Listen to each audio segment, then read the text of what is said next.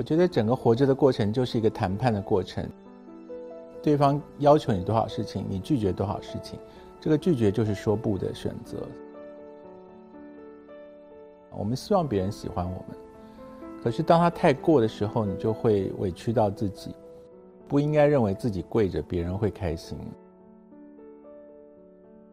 我希望消灭人生赢家这个观点。我觉得人生最好不要有输赢这个想法。我自己如果被人家称为人生赢家的时候，我会非常的不安，觉得，呃，你你设定这样的标准，到底想把哪些人列为人生的输家呢？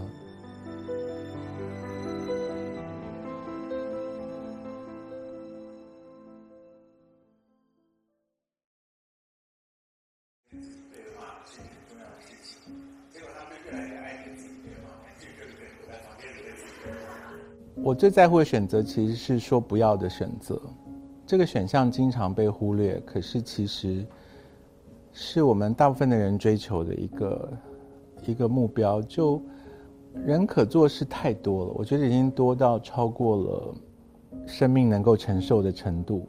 所以，如果对很多你不在意的事情，第一个你要能够辨认你不在意。所以，如果你根本就已经失去了辨认的能力。什么东西都要在意的话，我觉得这是为什么很多人觉得他得买这这款车，他得买那款包，就是他连这些都不能够说不。那你对每件事情都 say yes 的时候，其实你最后会失去很多选择，因为你连那些小事情都不肯放掉，结果你就会在大的事情上面失去了说不的权利。所以。我觉得整个活着的过程就是一个谈判的过程，对方要求你多少事情，你拒绝多少事情，这个拒绝就是说不的选择。所以，如果每一个人都许愿说要万事如意，要子孙满堂，要富贵荣华，他最后一定就失去所有说不的权利，因为他什么都要啊。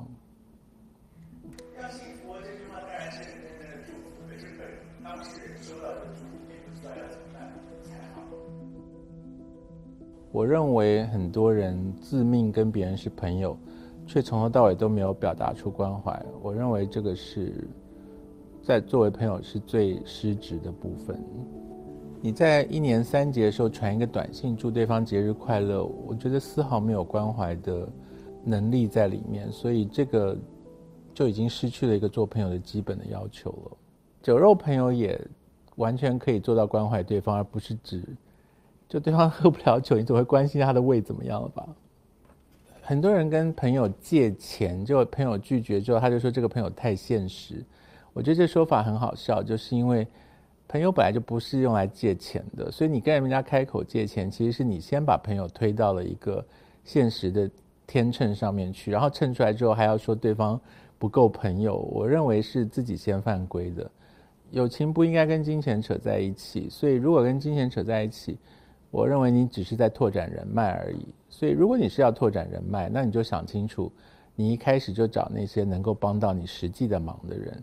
比方说，你想要朋友借你钱，那你最好一开始就找那些有能力借你钱的人去当朋友，因为那个其实在我看，你是在拓展你的人脉。那如果你交的是一个真心的、跟你有共通点，然后能够支撑你的梦想、能够陪伴你的朋友。然后结果在关键时刻，你就觉得他没办法帮你关说医院里的病床数，或者是没办法替你打消一张交通罚单。我觉得你就不要交朋友了，你还是去拓展人脉比较好。如果有完美无瑕的人，他肯定是装出来的。就是那谁要跟一个装的人做朋友呢？所以这是第一个判断的标准，就是朋友圈里面如果有人亮出来的所有照片都在暗示着他过着完美的生活的时候，这个人一定是假的。所以，辨认标准很简单，就是遇到完美的人，这个人就是个假人。那第二个就是，你遇到完美的人，表示对方没有把你当朋友，因为当朋友的第一原则就是敢在他面前露出你弱的地方来。所以，何必跟一个不把你当朋友的人当朋友呢？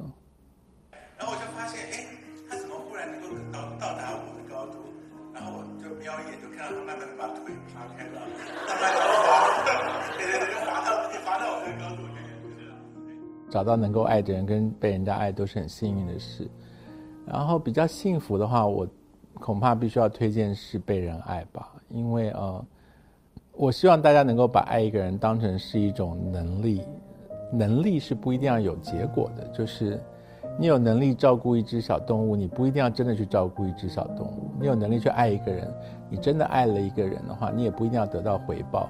这个是我对于爱一个人的一个认知。那被人家爱的话，我觉得你的选择会多一点，就是。你可以选择接受，可以选择不接受。那可是你爱一个人的时候，你其实只有一个处境，就是你只能够继续爱他而已。我们希望别人喜欢我们，可是当他太过的时候，你就会委屈到自己。然后很多人以为委屈到自己没关系，挨一挨就过去了。可是委屈自己，你当然会散发出被委屈的气氛出来。然后你一旦散发这种气氛，别人怎么可能还会舒服呢？就是。我如果做一个节目是要求每个人都跪着，你作为主持人怎么会舒服呢？你知道别人很痛苦很累的话，这节目就不会开心啊。所以，第一个就是不应该认为自己跪着别人会开心。然后第二个就是你要找到不跪着也也能够跟别人相处的方法。如果你不跪着，结果别人不喜欢你了，那你就要承受这个不喜欢的后果，而不是一定要别人喜欢你。很多专业心理学家花很大力气去追索。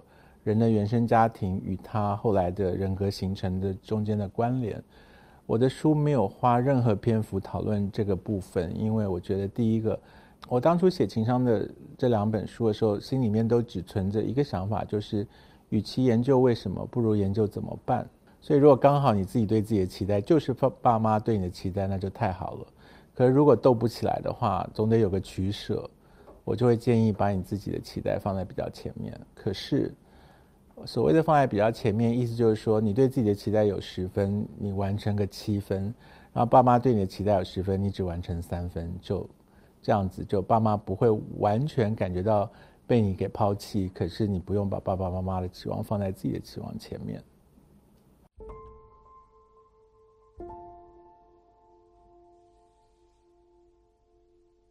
我希望消灭人生赢家这个。观点，我觉得人生最好不要有输赢这个想法。我自己如果被人家称为人生赢家的时候，我会非常的不安，觉得，呃，你你设立这样的标准，到底想把哪一些人列为人生的输家呢？所有的漂亮字眼背后都隐含着对于没有达到标准的人的排挤跟伤害。所以，情商有个很重要的事情是不要随便评价别人。这并不是出于佛心，或者是出于呃。什么道德的立场？这有一个最简单的原因，是因为评价别人浪费了你的注意力。你把你的注意力全部都散发在这一些跟你无关的人跟事的上面，你最后当然是没有力气好好的处理你自己重要的事情。所以，纯粹就保存注意力、专注力而言，不要随便评价别人，那个最后就是一场空而已。情商处理问题的一个重要的方法，就是把事情具体化。新年愿望很难达成，是因为新年愿望常常长得过于模糊。比方说，过年的时候许愿，我希望明年过得更好。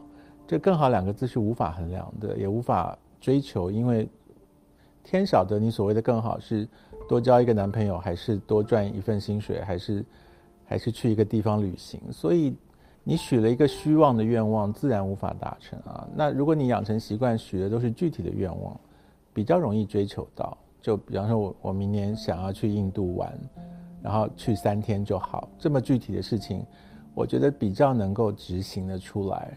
所以，我配不上，我不值得，我对不起，这些事情都很抽象。我会问他，你到底具体的是达不到哪些事才会让你这样觉得？我认为避免不了，就是人。跟人有各种连接，你你你能够完成很多事，就是因为你欠了很多人很多东西，然后欠了的人反过头来跟你要的时候，有的人就会大喊被勒索。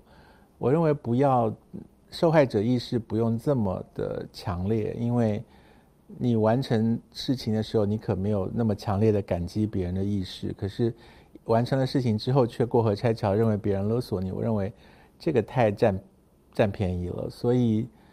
公平的，而且我再一次强调，具体的就是，到底你感觉到你什么地方被剥夺，或者是被勒索，然后是你处理得了的范围吗？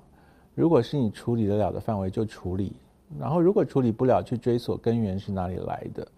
然后无法面面俱到，就无法面面俱到啊！就是人生就是要接受很多人际关系的破损，而不是希望面面俱到。